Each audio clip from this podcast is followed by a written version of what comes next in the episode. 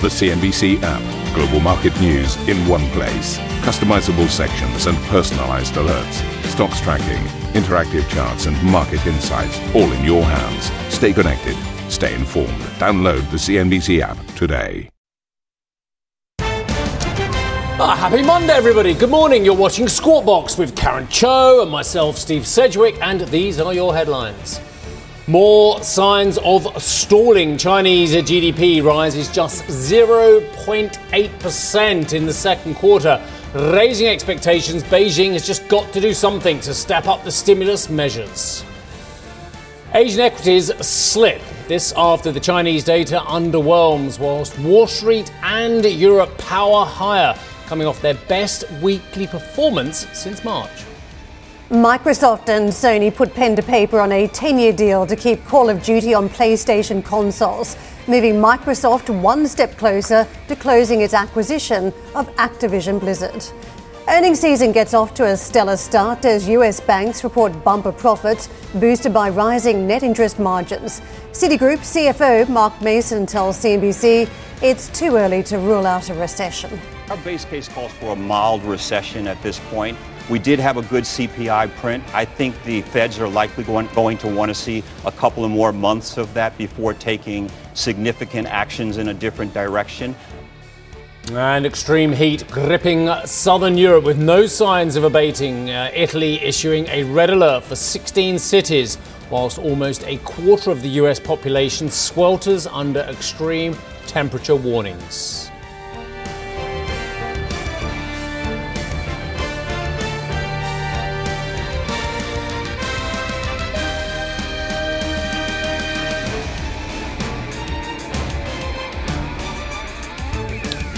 How the devil are you? Mm, very well, thank you. Welcome back. I, it, it is great. I, I, had an amazing week. I've got to be honest. Was there a world leader you didn't meet on the, the carpet at NATO? Uh, there were one or two. I have to be honest, but I, I did do my final tally, and it was uh, I was I was like, wow, we did speak to a lot of people. And, and the problem is, is the good thing is I was absorbed completely into geopolitics for a week, which I love, as you know, we all do. But it, and yet I've kind of felt a little bit divorced from markets. So I was always trying to catch what you and uh, Julianna and the team were saying about the world you were inhabiting, while I was having to inhabit that geopolitical world. And it was a fascinating week you had as well. Yeah, quite a lot in terms of gains. European markets Oh, bouncing goodness. back after all the, the lows Nasdaq just up 36% for the year so right. far, stuff like that. So very, yeah. very solid, solid week, I think. But there was a lot of mac- macroeconomic news co- coming out as well as the geopolitics. But for me, it was a pivotal geopolitical week too. Yeah, absolutely. I mean, but I think it goes on, and I, and I, I still think we are stunningly confused because whilst we want to give the viewers a very clear, almost binary view, ones and zeros. Um, the market's good, the market's bad. The economy's good, the economy's bad. And I, I don't see that. I see so many subtleties and nuance and opacities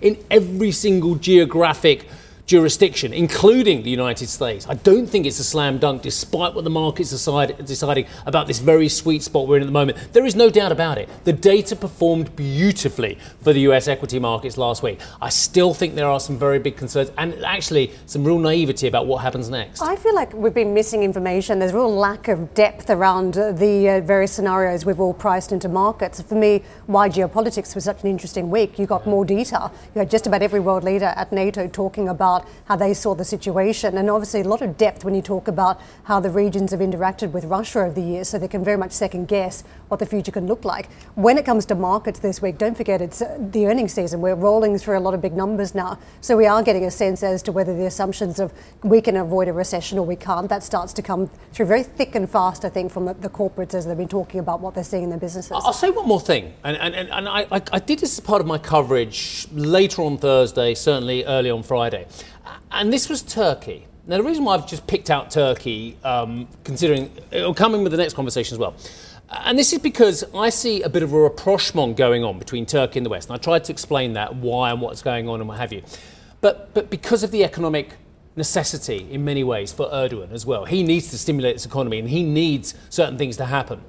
I wonder if there could be a similar rapprochement, albeit stretching the point, between China and the West because of the economic realities. You know, we have this great loggerheads of these two great powers, China and the United States, China and the West as well. But actually, is the economic underlying reality mean that the Chinese and the Americans both need to just pull back a little bit and think, actually, we do need a degree of cohabitation rather than this inexorable trend to pull our economies apart? I wonder the same thing, and we've spent so long talking about decoupling and tackling it from we're not really talking about decoupling, but it's de risking, and everybody's going around the semantics as to the, the word. But the reality is, this decoupling theme has been very negative for China, and mm. China is concerned that it goes towards decoupling, not just de risking. And I think if you consider that the authorities don't want to rely on old methods of stimulating the economy, namely fueling the property market and big infrastructure projects, then what is the answer? And I think the answer is to restore economic ties to an extent, not just with the United States, but with other Western economies. It would be another stimulatory tool if China and the West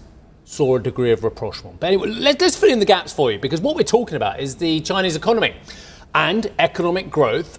Ah, is it fairly unarguably? We'll get an expert on this one, but seems to be stalling, right? Weighed down by weak demand at home and indeed abroad. China's GDP grew by 0.8% on a quarterly basis. Now you may think, oh well, that's you know still a big growth, but the comparisons compared with last year they're quite easy given the fact we had pretty much COVID lockdowns. Anyway, they fell 2.2% in the first quarter. Monthly retail sales slowed sharply. Industrial output, though, did top forecast with a gain of 4.4%. Let's take a very quick look at what the Asian indices are doing, the equity indices. We have 0.8% lower for the Shenzhen, uh, the CSI 300 index down 1.1%, 1.2% easier for the Shanghai composite. Let's have a look at the yuan and where it's trading versus the greenback. The dollar is gaining four tenths of 1%. So, to fill in all the gaps and uh, just tell us all what the subtleties and nuances are, Sam Vadas joins us now. Nice to see you, Sam. Nice to see you as well, Stephen. I like what you said about uh, certainly the data performing beautifully for equities last week. It was a similar story for the Chinese markets as well. Despite the disappointing trade and the inflation numbers, we still saw around a 2% gain for the CSI 300 index, those Chinese blue chips, off the back of these hopes for small stimulus. But a very different story playing out uh, today for Chinese equities, actually the underperformer in the region off the back of this data. And that is because exactly what you pointed out 6.3% perhaps the envy of many economies around the world, but largely juiced up by the base effects, of course. We've got to remember Q2 last year, Shanghai, which is, of course, the commercial capital of the country, was in lockdown. That really took a hit to those supply chains uh, and also, of course, productivity and consumption. And so uh, that is what really helped out that number, although it didn't meet expectations. And that's the other thing that the markets are quite concerned about. 7%, we were speaking to Goldman Sachs this morning, which was the estimate, um, is something that the government government would probably look at if they're looking year on year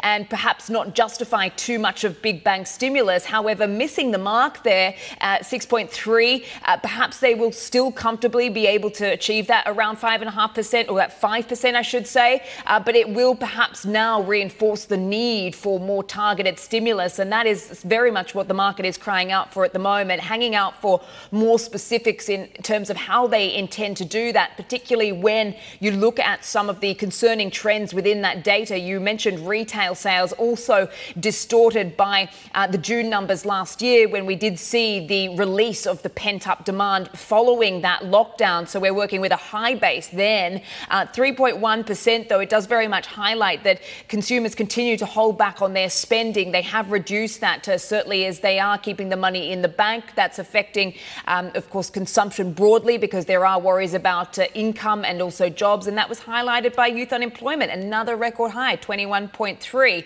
Um, so very much now the market is watching the Politburo meeting likely to take place next week uh, for clues as to how they intend to propel that growth to that around 5% towards the end of the year. Guys, back to you in London. Super duper, Sam. Thank you very much indeed for that. Let us get to Frederic Neumann, who is uh, Chief Asia Economist at HSBC. Frederic, lovely to see you. Um, I read a piece in the wake of the East Asia crisis, and I'm going back a long while now, and it was by Krugman. And it was about called, I think, The Myth of Asia's Miracle. And it was all about paper tigers. But the point here is, it was talking about eventually you slow down after you have structural inputs which can only be given to your economy once, i.e., uh, the population moving from agrarian to industrial. That's just one example. So, so my, my point is here China is exhibiting one characteristic which uh, Krugman would have noticed, and that is the fact that actually, once you've industrialized, some of those impetuses they go, i.e., we go down from 10% plus growth and we slow down. So, how much is my, my question is how much of what we're seeing is actually a structural inevitability for China, and how much of it is a disturbing cyclical picture? Good morning to you, my friend. Good morning. It's at the moment primarily cyclical, and that is after the lockdown last year, after zero COVID, uh, we would have thought a, that it automatically you get a much bigger bounce back. But for some reason, that spent up spending isn't going to come it's not coming through to the economy and that has a lot to do with confidence. So that is primarily a cyclical issue but of course you're right in the background we also have structural issues that are playing themselves out here. And by the way one of the reasons why the government is hesitant in applying not too much stimulus is because they're looking at these structural forces and are saying, you know what, we've already built up the property sector. We don't want to go out and reflate it because it's already so large. And so some of the hesitancy not to apply too big a stimulus comes actually out of the recognition that structurally the sector has grown enough and probably needs to shrink over the next decade or so. So, so that even makes it uh, more tantalising. Frederic, where is the growth stimulus going to come from to reboot the Chinese economy? And there are various areas it could come from: from private sector investment, from public stimulus, which you just alluded to, from the consumer feeling more confident and going out and spending again, from relaxation of international tensions, from growth of exports on a global basis. I've given you a few examples. Any of those going to come to the rescue for the Chinese economy? Well, let's leave aside the external side, but there's not much that China can do to really rev up exports if the world is not buying the goods currently because everybody's cutting back. So it's really about the domestic economy. And there's one sector that really matters for stabilization, and that is the property market. Because not only is property construction a huge part of the economy, dragging down demand for steel and cement and so forth, but it also matters for confidence. Because remember, a lot of Chinese have invested as savings in the property market. Prices have come down last month. So if there's a sense that really the property market isn't doing well, that's affecting consumer confidence at large. Now, we don't want to reflate another property bubble, but we at least got to give a sense that the end is near of the downturn, that we see stabilization coming through. So we're looking really for more measures to stabilize sentiment around the property market. That means lower mortgage rates, helping with refinancing at lower rates, helping to give developers more funding just to get us through this rough patch over the next few quarters or so and to stabilize expectations, not just for the property market, but for the economy overall. Frederic, I can see your point, given that uh, property investment slumped, what, 20.6% in June versus uh, 21.5% drop that we had in May. So the numbers are telling us the extent of the red ink we're witnessing there. But when it comes to the overall economy and the growth rate, I know international markets like to focus on a hard and fast number when it comes to China. There's a big debate today whether 5% growth for the year is even achievable. What do you think? Is there a real risk that authorities could miss a 5% level this year? There is a slight chance. Uh, we still are probably on track for more than 5%, just over 5%. But remember, there could be unforeseen shocks over the second half of the year. What if exports, for example, take another major leg down, or we have uh, domestically, we have some disruptions from climate related events, for example, electricity outages. All of that would then mean that we are at risk of going below 5%. And so you want to probably buy yourself a little bit of insurance against these unforeseen shocks. And that would require marginal adjustment of policy. Now, next week, we have a Politburo uh, meeting that's usually in the middle of the year when really the um, uh, uh, you know, the, the, leadership is looking at the economy of the second half of the year. And so around this time, we're likely going to see something like triple R, reserve requirement ratio cuts, more liquidity injections, and probably some stimulus measures around property, but not the big bazooka that many investors uh, have still been hoping for. Frederic, can I just tackle the why now in terms of tweaking of policy? Because we've had a string of bad numbers for a while, and again, we haven't had any big policy action. But if you consider some of the narrative that we're seeing today in the back of these numbers, there is a feeling that there is just no more coming from the post uh, uh, COVID boom th- theory, the reopening of China that was meant to bring higher numbers. That There's just a reality now that was as good as it got. That was the fireworks show, and it wasn't very good.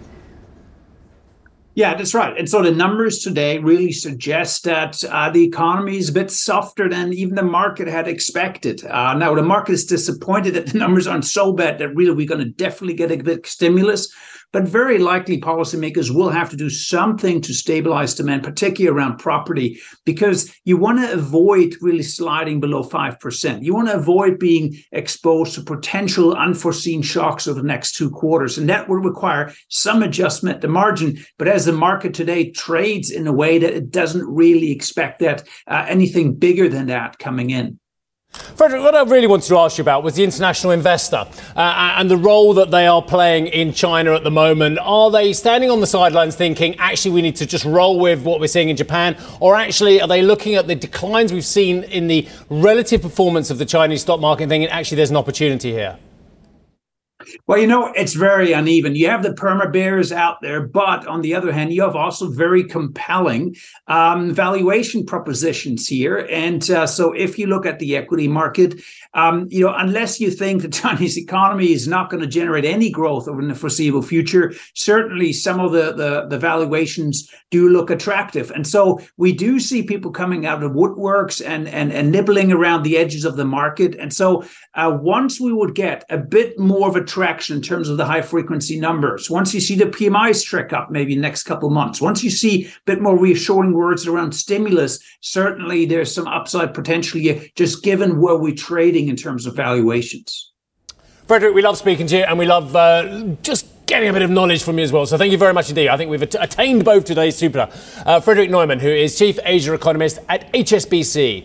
And Chinese youth unemployment. I mean, look, this is this is where there's a real problem. It's about four times what the overall unemployment level is in China, and it's a social headache for the uh, for leadership. So Chinese youth unemployment has hit a new record high. And for more on this and China's stalling economic recovery, uh, there is a terrific piece actually online on CNBC.com. There's a lot of 20 handles, right? So I mentioned the 20 odd number from the property investment number, the, the slide. Youth uh, jobless number, 21.3 in yeah. June, up from 20.8 in May. So huge handle.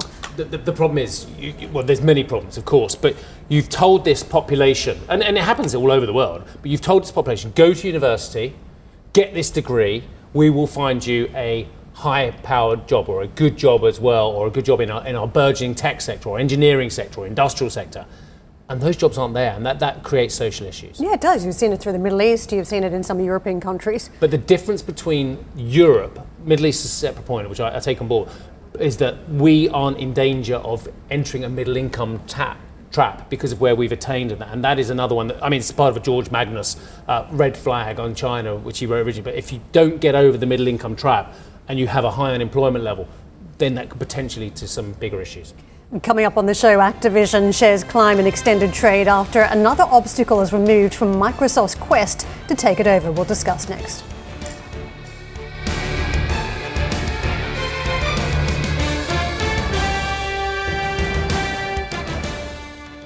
Ambition to me is about doing better. I think ambition creates a pathway. The best advice I can give someone starting off a career is don't have a career, have lots of careers, try loads of different things. Talk to people and put your ambition out there. I don't feel that I've hit peak ambition because it's a learning journey. CNBC is where ambition meets opportunity. What does living ambitiously mean to you? Hear it from our CNBC anchors, reporters, and global business leaders on CNBC.com.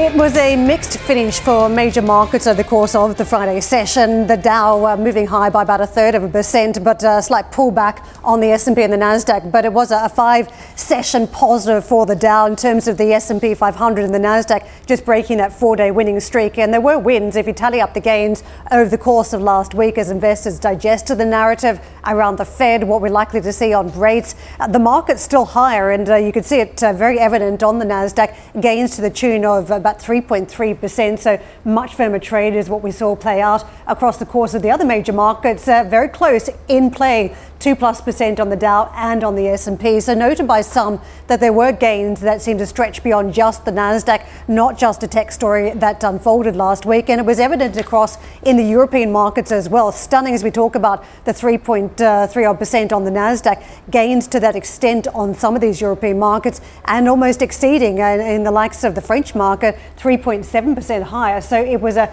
fairly decent session for those French stocks. German stocks in range 3.2%, so keeping pace with the Nasdaq and in the mix with other international markets. The FTSE, which has been left behind over the course of this year, it also marked higher to the tune of about 2.5%, so on pace with the gains that we saw, for instance, on the likes of the Dow, 2.3% higher for that market. To Treasuries, we did see a narrowing of spreads between the 2 and the 10, so uh, 4.77 where we're perched at the short end, 3.81 at the long end. Market again just trying to anticipate based on the data whether we've got uh, a series more rate hikes left or whether we really are talking about uh, next move by the Fed and then we're done at that level. To the dollar, the trade this morning, this is how we're setting up on foreign exchange markets. It's slightly a mixed picture on the dollar trade. Sterling is again stronger. Look at that 130.90 we've moved to. It is a much higher perch we've got for sterling through the summer period. In terms of euro, though, just coming off a little bit from the handle, 112.25, but it is also built up from that 109 mark it had been tracking out in recent months.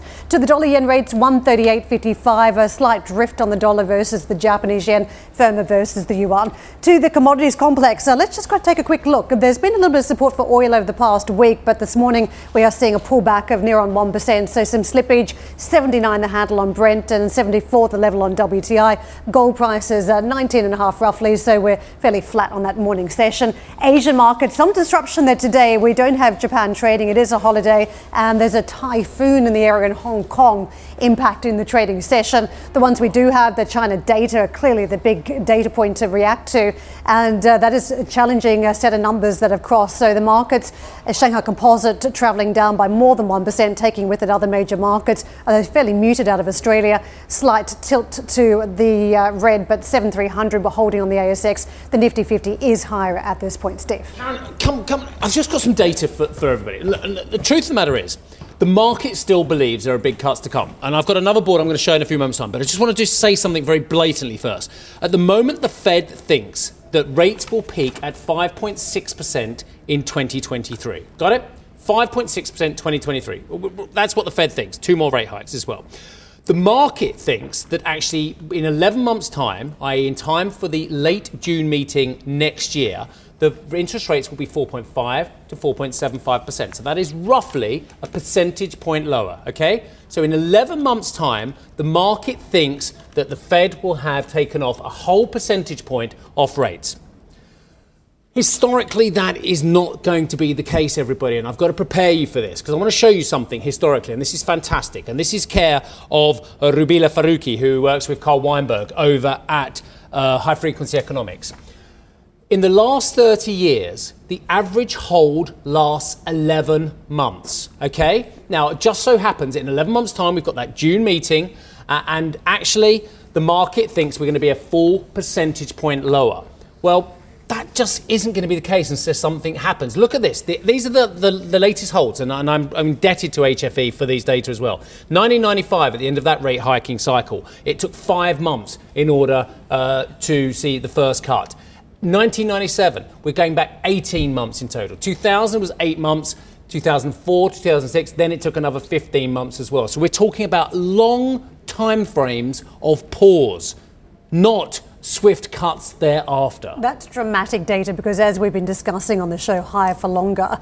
My question has been, what does longer mean? And if you're looking at the worst case scenarios there for investors, 15 to 18 months could be the suggested time frame. The problem is, if you've highlighted that the market is thinking that there's going to be 11 month um, change, that suggests that policy error is still on the radar for a lot of investors because the reason you cut is because you've done something that's too dramatic in terms of interest rate hikes and you're looking at a fairly deep recession. Yeah, we'll, we'll carry on this again later because I know um, Will, the director, is very keen to get to this next story. Big corporate one playing out, and we've been talking about it all last week too. Microsoft is a step closer to closing its month long quest to buy Activision Blizzard after signing a decade long deal with rival Sony to keep Call of Duty on the PlayStation console. The move will help combat concerns that the $69 billion tie up could enable Microsoft to make the game exclusive to its own platform, which had been regulators' biggest objection to the deal. Activision climbed an after hours trade after the US Federal Trade Commission suffered another court defeat late Friday, having its bid to pause Microsoft's Activision bid rejected again. That means the UK's Competition and Markets Authority is the last regulator standing in the way of the firm's closing the acquisition by tomorrow's deadline. The CMA announced a six week extension to its ruling process on Friday, saying the previous deadline also tomorrow didn't leave enough time for full and proper consideration of the deal. The regulator is reportedly due to meet with representatives from the firms this afternoon, and of course, it's $3 billion on the line in terms of that break free. Thank you for listening to Squawk Box Europe Express. For more market moving news, you can head to CNBC.com. Or join us again on the show with Geoff Cutmore, Steve Sedgwick, and Karen Tso, weekdays on CNBC.